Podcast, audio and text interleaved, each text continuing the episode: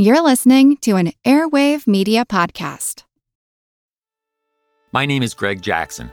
I'm a PhD holding historian, a professor, and the creator of History That Doesn't Suck, a podcast that makes legit, seriously researched American history come to life through entertaining stories.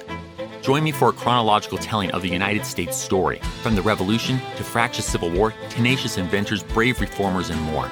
With more than 100 episodes, you can already binge listen your way from 1776 to the early 20th century. Listen to History That Doesn't Suck on Spotify.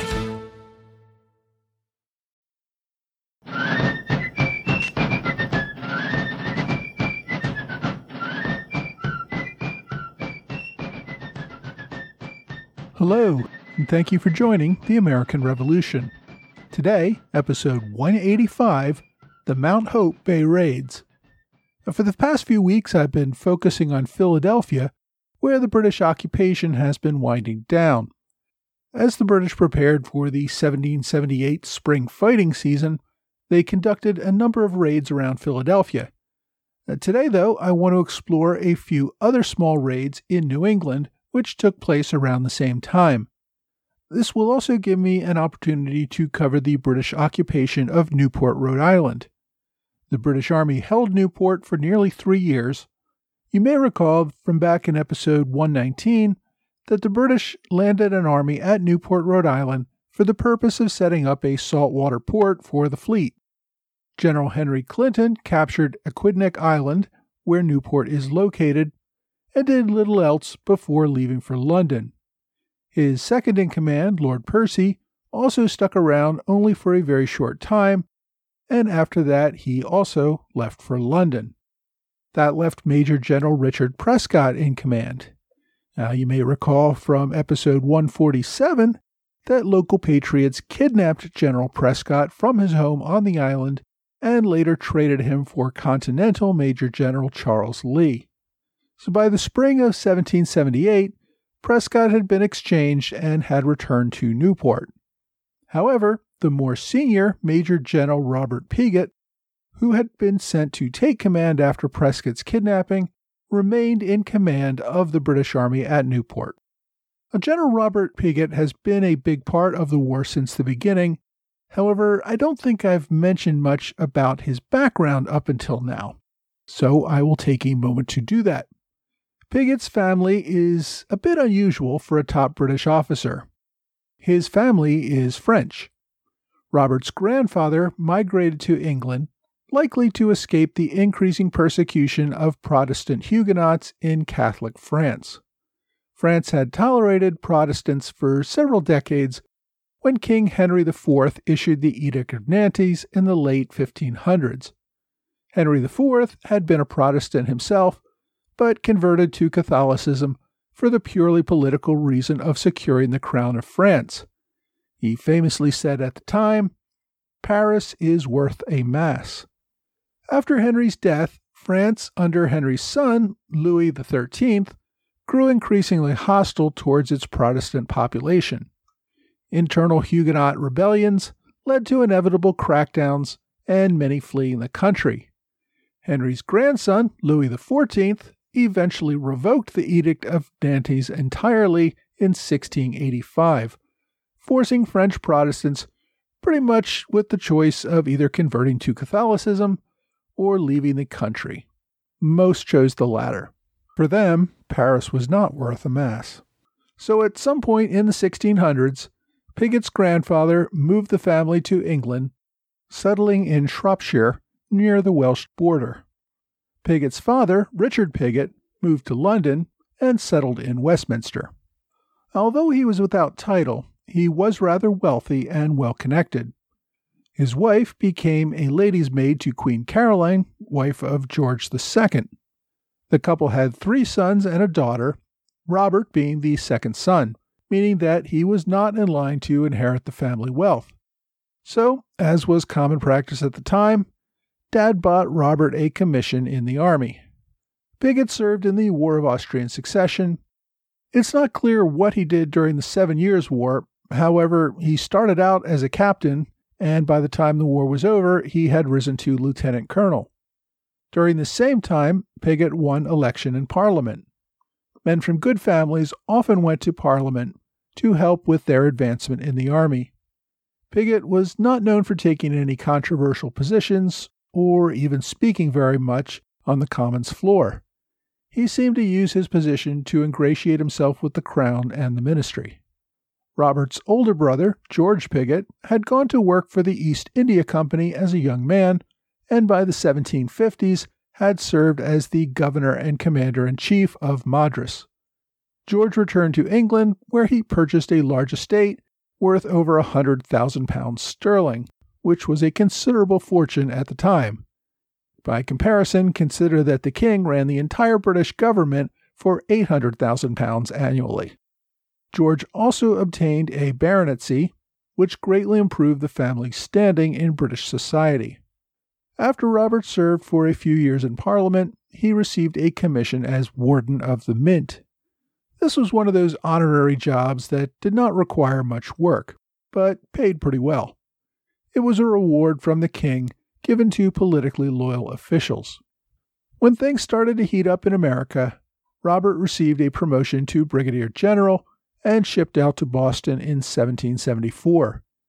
He remained in Boston during Lexington and Concord, but commanded a division at Bunker Hill, and he was one of the few officers to survive that battle unscathed, despite being recognized for conspicuous bravery during the assaults on the American position. Pigot then moved with the Army, first to Halifax and then to the invasion of New York. He commanded General Howe's 2nd Brigade at the Battle of Long Island in 1776. After that, he remained in New York until after the Americans kidnapped Major General Prescott. The year 1777 was a notable one for Pigot.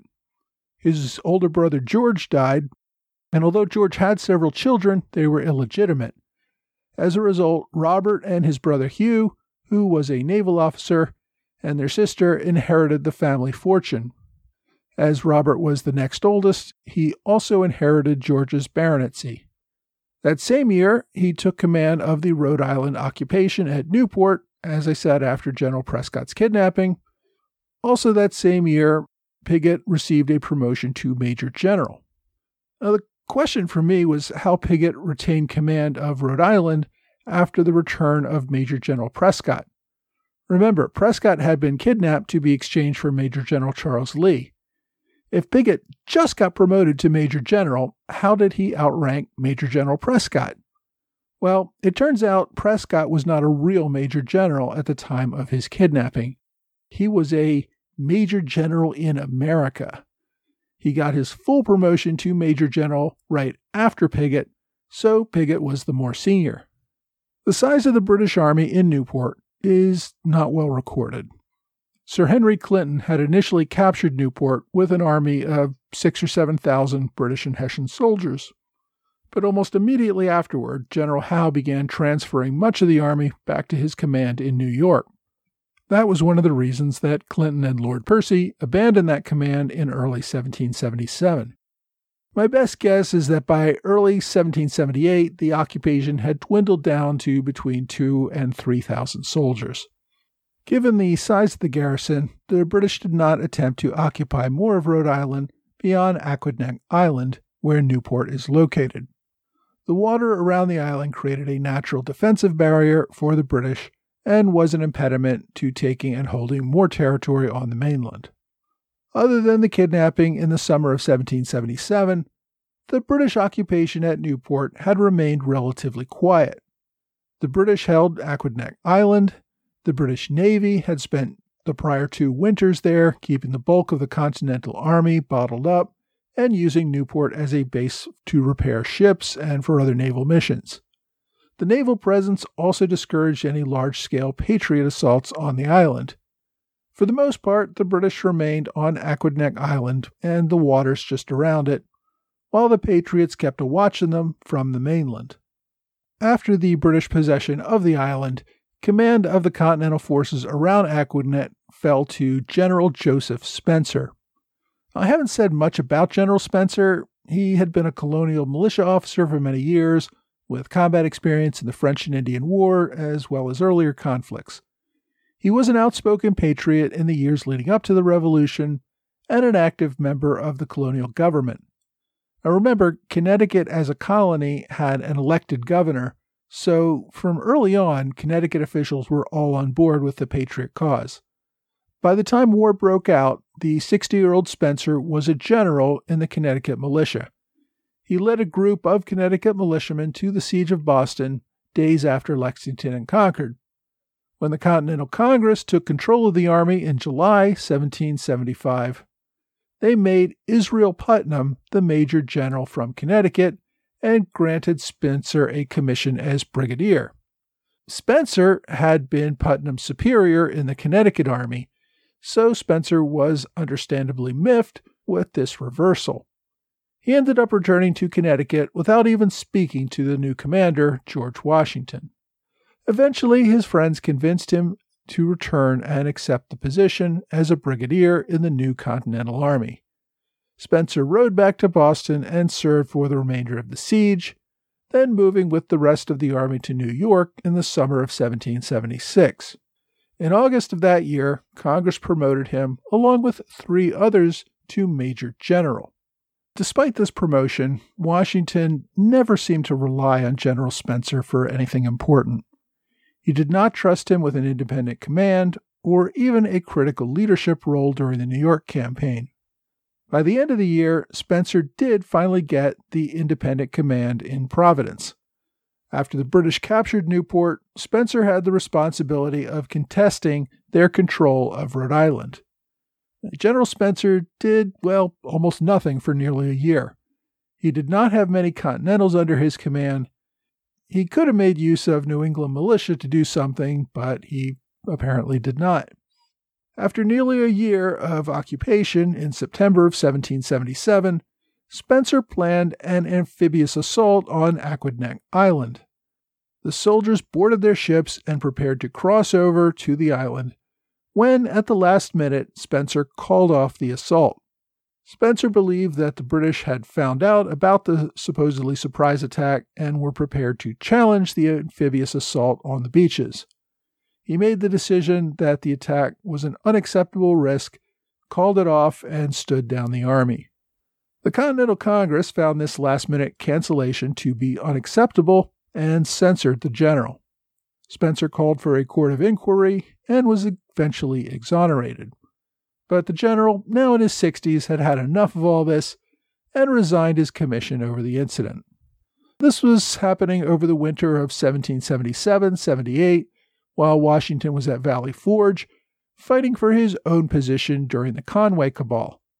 Spencer's fight with Congress was taking place while Washington was fighting for his own position. So, Washington, with the consent of Congress, sent General John Sullivan to command the Continental troops in Rhode Island, while Spencer tried to clear his name in York. His loss of command may have been why Spencer submitted his resignation that spring. Now, Sullivan, as the new commander, had his own issues. Congress was still not terribly excited about Sullivan's performance at the Battle of Brandywine. Sullivan had just survived his own court martial over that and other issues. Washington, however, still had confidence in Sullivan and recommended this independent command in, well, at least a less critical theater to see what Sullivan could do. The new commander had the same lack of manpower that the old one had. Sullivan took command in the spring of 1778 and was still getting a feel for the situation. One positive note for the Patriots was that the bulk of the British Navy around Aquidneck Island left in March and headed for Philadelphia. That left the British camp around Newport more vulnerable to attack. At the beginning of May, Sullivan reported to Washington that the British had about 3,600 soldiers on Aquidneck Island. This was almost certainly an overestimate, perhaps nearly double the actual amount. But based on Sullivan's estimate, he did not think he had anywhere near the manpower necessary to take any offensive actions against Aquidneck Island. Sullivan nevertheless began amassing supplies nearby so that he would be prepared for an opportunity to attack Newport if one arose. The Continentals stored a fleet of small boats as well as ammunition and other supplies in and around Warren, Rhode Island, about 10 miles north of Aquidneck Island. The British commander, General Pigot, received intelligence about the American stockpiles from local Loyalist spies. He ordered a raid to destroy whatever the Americans were planning. On the night of May 24, 1778, a detachment of 500 British and Hessian soldiers under the command of Lieutenant Colonel James Campbell climbed into a fleet of whaleboats. The soldiers rowed several miles north through the water to the mainland during the night. By the next morning, the soldiers were ashore and ready to march. Campbell divided his soldiers into two groups. One group marched along the bank of the Kickamuit River on a search and destroy mission. The soldiers found a small fleet of about 70 boats stored by the Continentals, and they burned or otherwise destroyed them. They also found a larger sloop, which they tried to destroy, but which was later repaired and recovered. The soldiers also located and destroyed other stored military supplies as well as a corn mill. The other detachment moved overland directly to the town of Warren, expecting to find local resistance from the militia. The Rhode Island militia, there under the command of Colonel Archibald Clary, had about 300 soldiers assembled to challenge the raiding party. Since the British had divided their force, the Americans may have slightly outnumbered the British. Colonel Clary, however, listened to the rumors that the force was much larger. His soldiers retreated from town before the British even arrived. Unopposed, the British set fire to the town's powder magazine. The ensuing explosion destroyed six nearby houses, as well as the town's meeting house. The British also found and destroyed five field cannons abandoned by the local militia. Having completed their work, the force turned around and marched back to the south toward Bristol, joining up with the other half of the raiding party. Around the same time, a British naval vessel also managed to surprise an American row galley, the Spitfire. The British captured the vessel along with the crew of about 16 men and took it back to Aquidneck Island. Further to the north, in Providence, Continental Colonel William Barton got word of the British raid. This was the same Colonel Barton who had led the raid a year earlier to kidnap British General Richard Prescott. Following that successful raid, the Continental Army had commissioned the Connecticut militia Colonel Barton as a colonel in the Continental Army, but they didn't give him any specific command. Barton assembled about 200 local militia. As they marched from Providence toward Warren, they encountered the other 300 retreating Connecticut militia under Colonel Clary. They turned that group around and marched the combined force of over 500 militia toward the British raiding party. General Sullivan also received word of the British raid, but was farther away and taking a larger time to organize a larger force, and that force never reached the battle before the British departed. The American advance under Colonels Barton and Clary, however, caught up with the British leading to light skirmishing. The militia did not seem to be terribly aggressive in engaging with the British, and the British were focused mostly on pulling back to their ships before a larger group of Americans arrived. Most of the fighting, therefore, was from a distance, resulting in almost no casualties on either side. Colonel Barton struggled to encourage the men forward, putting himself out in front of the advancing Americans. The British shot and wounded Barton in the leg, which seemed to end any serious attempt to engage with the British any further. Barton continued to try to rally the soldiers, even while wounded, but could not convince them to assault the British in any aggressive way. When the British returned to Bristol, they went on a rampage, burning a church and 22 houses and looting others. They also took 69 civilian prisoners. They were able to board their whaleboats without interference, General Pigot had deployed two larger ships with cannons to provide cover, and this kept the militia at a safe distance. The raiding party reboarded their whaleboats and was back in Aquidneck Island by the evening. Nearly a week later, the British deployed another raiding party. On the night of May 30th, Major Edmund Eyre, who had been a part of the May 25th raid on Warren, took a hundred soldiers across the bay once again aboard two ships. This time, the raiders moved up the Taunton River just across the border into Massachusetts. the group landed near Freetown, once again looking to destroy Patriot resources. In this case, the main target appeared to be a sawmill that was producing lumber for the Patriots, mostly for making boats. The raiding party destroyed the sawmill and about 15,000 feet of lumber. They also burned a grist mill, at least one house, and nine boats that they happened to come across. Once again, the local militia was caught off guard. They managed to assemble about 25 men under the command of Captain Joseph Durfee, who had served in the Continental Army. The militia confronted the British raiding party, but did not have the numbers to hold them back. The British chased the militia for a short ways. The militia eventually crossed a bridge and took a defensive position on the far side of the bridge behind a stone wall.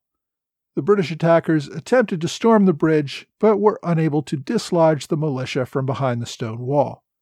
The two sides instead just fired at each other from across the river for about 90 minutes. With concern that more militia reinforcements might arrive soon, Major Eyres pulled back and began marching the British back to their boats. Along the way, they burned at least one more house and took a civilian hostage. The American militia pursued them with a harassing fire, but always keeping a distance. The British jumped aboard their boats and rowed back out to the main ships, all the while taking fire from the shore. During the initial British landing, one of the two British ships that had brought the men there had run aground on a sandbar. Sailors were still working to free it as the raiding party returned. As the British struggled to free the ship, which was, by the way, named the Pigot after the commander, the Americans managed to bring an artillery battery to the shore. They opened fire on the Pigot and the ships that were assisting her. The British, who had taken a few casualties ashore while skirmishing with the militia, took a few more killed and wounded from the shore battery. Eventually, though, they managed to free the Pigot and sailed back to Aquidneck, but not before the ship had suffered some serious damage. The Americans did not report any casualties beyond the one elderly man who was taken hostage by the British, and several days later the British freed him and he returned home. Collectively, these raids became known as the Mount Hope Bay Raids. Colonel Barton's battle injury proved severe enough to prevent him from returning to active duty with the Continental Army. Even so, he used the raids as a rallying call to convince more militia to protect the coasts from future raids. However, it does not appear that the militia heeded the call to turn out in any great numbers. They did, however, respond to payments to rebuild all the boats that were destroyed and to cut more lumber to build them. Warren also established a night coastal watch and built some more robust coastal defenses. Over the next few months, the Americans rebuilt the fleet of small boats in order to prepare for another attempt to take back Aquidneck Island. But what really got the locals motivated was when the French fleet arrived a little over two months later. That allowed General Sullivan to collect a militia army of over 10,000 men ready to storm Aquidneck Island with the cooperation of the French. That battle will have to be the topic of a future episode. Meanwhile, next week we return to Philadelphia, where the British Carlisle Peace Commission attempts to settle this little rebellion once and for all.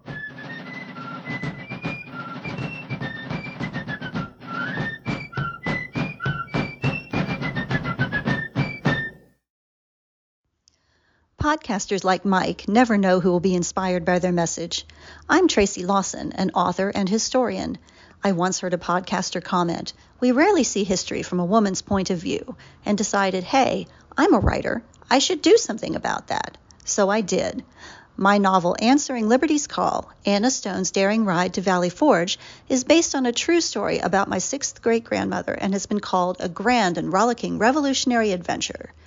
While on a solo horseback journey to Valley Forge with supplies for her soldier husband, Anna takes on the responsibility of delivering an urgent message to General Washington. But it's not long before a mysterious man is hot on her trail and trying to steal the letter. Can Anna outwit him and make it safely to the picket line? A version of Anna's story for elementary school kids called Revolutionary Anna is the first book in my Liberty Bells series for young readers. Liberty Bells books feature female patriots who advanced the cause of liberty, and they're a great way to get kids hyped up about America 250, which is just around the corner. My books are available in print and ebook on Amazon. For listeners of the American Revolution podcast, I'm offering 15% off personalized signed copies of books ordered through my website, tracylawsonbooks.com. That's T R A C Y L A W S O N books.com. Use the promo code AMREVPodcast. Hey, thanks for joining the American Revolution Podcast After Show.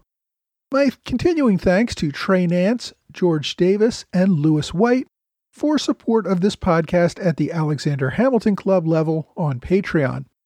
Thanks also to Kurt Avard for his support at the Robert Morris Circle level. Anybody can support the podcast for as little as $2 a month, and believe me, every little bit helps. If you can spare at least $10 or more per month, I will send you a new magnet with a different flag from the American Revolution each month, my way of saying thank you for helping to support this show. This week, I went over the raids that British General Robert Pigott ordered against the rebel forces surrounding Aquidneck Island. And I've been told numerous times that I've been mispronouncing Aquidneck, Aquidneck Island. I probably said it several different times in the main episode today. For that, I apologize. Again, that's one of those words that I've always read for years, but never actually heard pronounced until recently. And while I'm at it, I, in some earlier episodes, mispronounced General Robert Pigott's last name as Pigot, which is the French pronunciation. Since the family's been living in Britain for several generations, it's become Pigott, and I should have known that. So sorry for that. Now, the command at Newport on Aquidneck Island was Pigott's first real independent command. Pigott was already in his mid 50s when the revolution began, and at that time he was only lieutenant colonel. He made full colonel a few months after Bunker Hill. Around the same time, he became a brigadier general in America. Now, that's in America is one of those informal ranks that the British were so fond of. Essentially, he acted with the responsibilities of a brigadier while serving in America, but if he ever went to another command, he would have reverted back to being a regular colonel. It was the way of giving a better command to an officer while the Army needed him there, but not committing to keeping him at that higher rank and pay after the need went away. The two years after Pigott arrived in America, he was commissioned with the permanent rank of Major General. Other than his informal rank in America, I can't find any record of him being promoted to brigadier in between. So, jumping from colonel to major general, which is the equivalent of a two star general in the modern army, is a pretty big jump. There may have possibly been some interim promotion there. Again, the records are hard to find. But even if there was, moving from lieutenant colonel in late 1775 to major general in early 1777, less than two years, is pretty impressive. Add to that the fact that Pigott didn't do anything particularly amazing in those two years to merit a huge jump. He didn't command and win a major battle or do anything even particularly of conspicuous service. The cynic in me wants to believe that the commission was the result of the death of his brother George and the fact that Pigott became a baron. The upper echelon of the military and government liked to give leadership to men who had titles. The promotion may have also been an inducement to Pigott to remain in the army and not just retire to go back and enjoy his wealth and property back in England. But again, this is all speculation on my part. I don't know exactly what the motive was for promoting him at this particular time. Speaking of his brother George, that's a whole nother interesting story. George Pigott made a really massive fortune working for the East India Company in what is today the nation of India. British controlled India was really a massive source of wealth, far more than America was ever worth. And it's, it's really hard to overstate just how much wealth Britain extracted from India over the years. Men who rose to leadership positions within the East India Company acquired some of the largest fortunes in the British Empire. And George Pigott is a perfect example of that. He made a massive fortune by the time he resigned his position as governor of Madras in 1763 and spent many years just simply enjoying his wealth back in England. Despite having more money than he could ever spend in a lifetime, George did decide to push his luck a little too far when he returned to Madras in 1775 There, he got into a huge fight with his fellow British leaders in the East India Company over the restoration of a local Indian leader. Both sides engaged in power plays that probably violated company rules and law. George's enemies ended up throwing him in a local prison where he died in 1777. After George's death, the company exonerated Pigott and prosecuted the men who threw him in prison. George's massive wealth, though, passed to his three siblings, including Robert. It seems that Robert did return to England in early 1779 and seems to have ended his active military career. I can't really find much record about what he did after he left America. He was still in the Army because he was promoted to lieutenant general, the equivalent of a three star general today, a few years after he went home. Part of the fortune that Pigot inherited from his brother was the Pigot diamond. This was a more than 47 carat diamond that George had acquired in India along with the rest of his fortune. At the time, it was the largest diamond in Britain. While impressive, there really isn't much one can do with such a large gem. Robert, along with his two siblings, owned the diamond, but really didn't do anything with it. After Robert's death, the diamond was sold in 1801. The sale had to take place through a lottery because no single individual was willing to pay what it was worth. It was estimated to be worth between 25 and 30,000 pounds, and even very wealthy people just didn't have that kind of money sitting around. So they had to get permission from Parliament to hold a lottery. They raised about 24,000 pounds sterling in the lottery, and somebody who bought a ticket for two guineas was the winner of the prize. Two guineas may not sound like a lot of money, but that's more than a common laborer would earn in a month. The winners of the diamond did not really know what to do with it either, and so they ended up selling it at a Christie's auction, where it was snatched up for the bargain price of 9,500 pounds. Then the new owner didn't really know what to do with it either. He tried to sell it to Napoleon shortly after Napoleon became Emperor of France, and that didn't work out, but then the gem ended up remaining in France, the subject of several lawsuits. Finally, in the 1820s, it was sold to the leader of Egypt, who supposedly wanted to use it as a gift to the leader of the Ottoman Empire to get back in that leader's good graces. But we really don't know what happened to it after it left England. The Pigot diamond simply disappears from history, and its whereabouts are unknown today. Not really relevant to anything we are talking about today, I just thought it was an interesting side note on Pigot's life. So, anyway, this week we took a closer look at occupied Newport, Rhode Island, under the command of General Pigot. And if you want to read more, this week's book recommendation is A Dependent People Newport, Rhode Island in the Revolutionary Era by Elaine F. Crane. This is more of a general book about Newport during this era. It's a relatively short book, under 200 pages, published in 1995. Its main premise is that 18th century Newport desperately needed ocean trade, which essentially left them vulnerable to the British. It's an interesting background on the era. Crane has written a number of other books, but not really related to the Revolution. But as I said, if you want to read more about Newport during this era, you may want to get A Dependent People. My online recommendation this week is called Hearts and Minds The Political and Military Effectiveness of the Rhode Island Militia in the American Revolution. This is a military examination of the Rhode Island militia during this era. It was written in 1992, but as an unclassified Department of Defense document, it is copyright free and available on archive.org.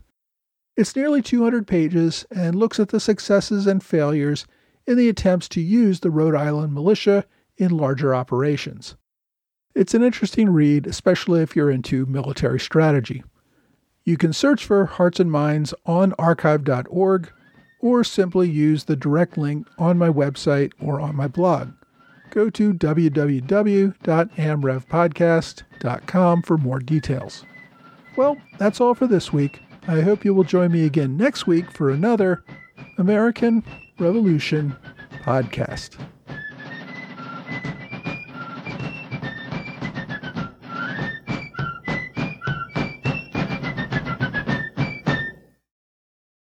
What's something you learned in history class that you feel like wasn't the whole truth? Better yet, what's something you didn't learn at all that was omitted completely? That's what I like to call redacted history. My name is Andre White, the host of the Redacted History Podcast, the place where history's forgotten events, heroes, and villains get their story told, one episode at a time. The Redacted History Podcast. Real history never dies. Stream the Redacted History Podcast on Apple Podcasts, Spotify, or wherever else you get your podcasts.